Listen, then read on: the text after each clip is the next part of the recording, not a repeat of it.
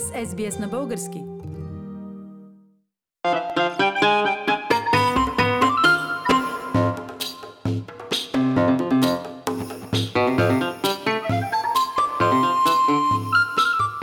По време на пандемията от COVID-19 университетите по света отчитат скок на случаите на академична измама. Някои държави сега въвеждат законодателство за забрана на така наречените вебсайтове мелници за есета. Когато студент в Лондон, Нью Йорк и дори в градове на Австралия отиде онлайн, готов да заплати на някого, който да му напише курсовата работа, има вероятност тя да бъде написана от човек в Кения.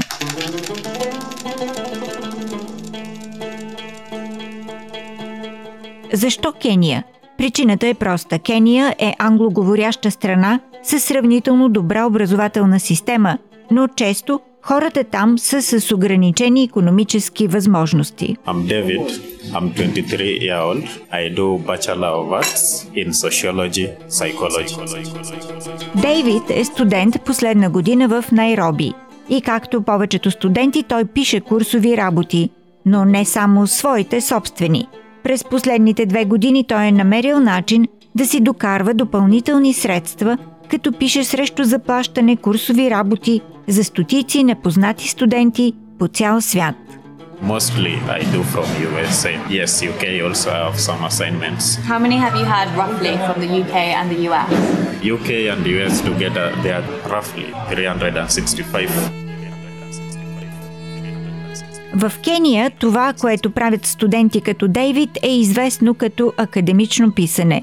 Но в действителност става дума за измама и много от приятелите му не биха могли да си платят за обучението, ако не пишеха курсовите работи на студенти по цял свят. Yes, actually my parents are unable to sustain my staying in school and paying school fee because we are so many siblings. So I just saw that I have to look for a way to sustain my own self and also maybe to contribute to the family at large. Сега Дейвид изкарва достатъчно пари, за да найме земеделска земя и хора да работят за него, за да отглежда култури и да инвестира в бъдещето си. Дейвид казва, че не се притеснява от източника на доходите си. No, I don't feel compromised. To us, we just know we are uh, working, we are getting legal money, yeah, making uh, ourselves productive. productive.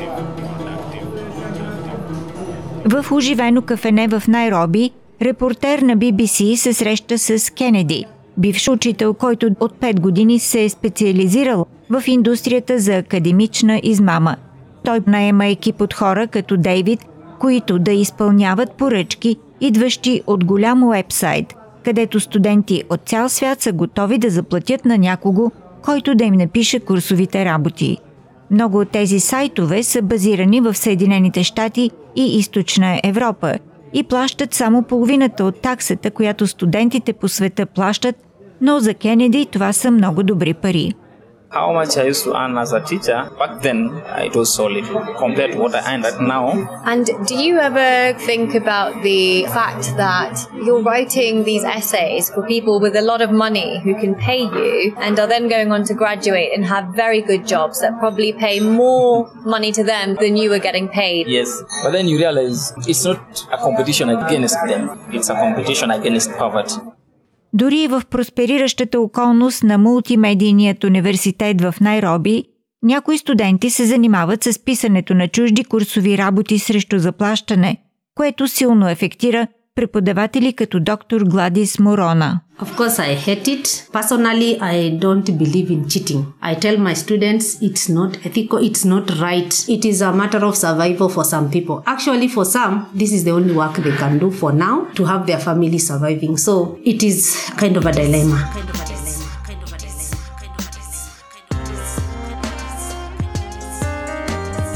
Доктор Морона смята, че най-голяма възможност за решаване на проблема с купуването на курсови работи има в страните, чието студенти са основните клиенти. Миналата година Австралия забрани услугите за продажба на курсови работи, а подобно законодателство се обмисля и в Англия, макар че все още не е ясно колко ефективно ще бъде това, за да се спре търговията която така лесно преминава международните граници.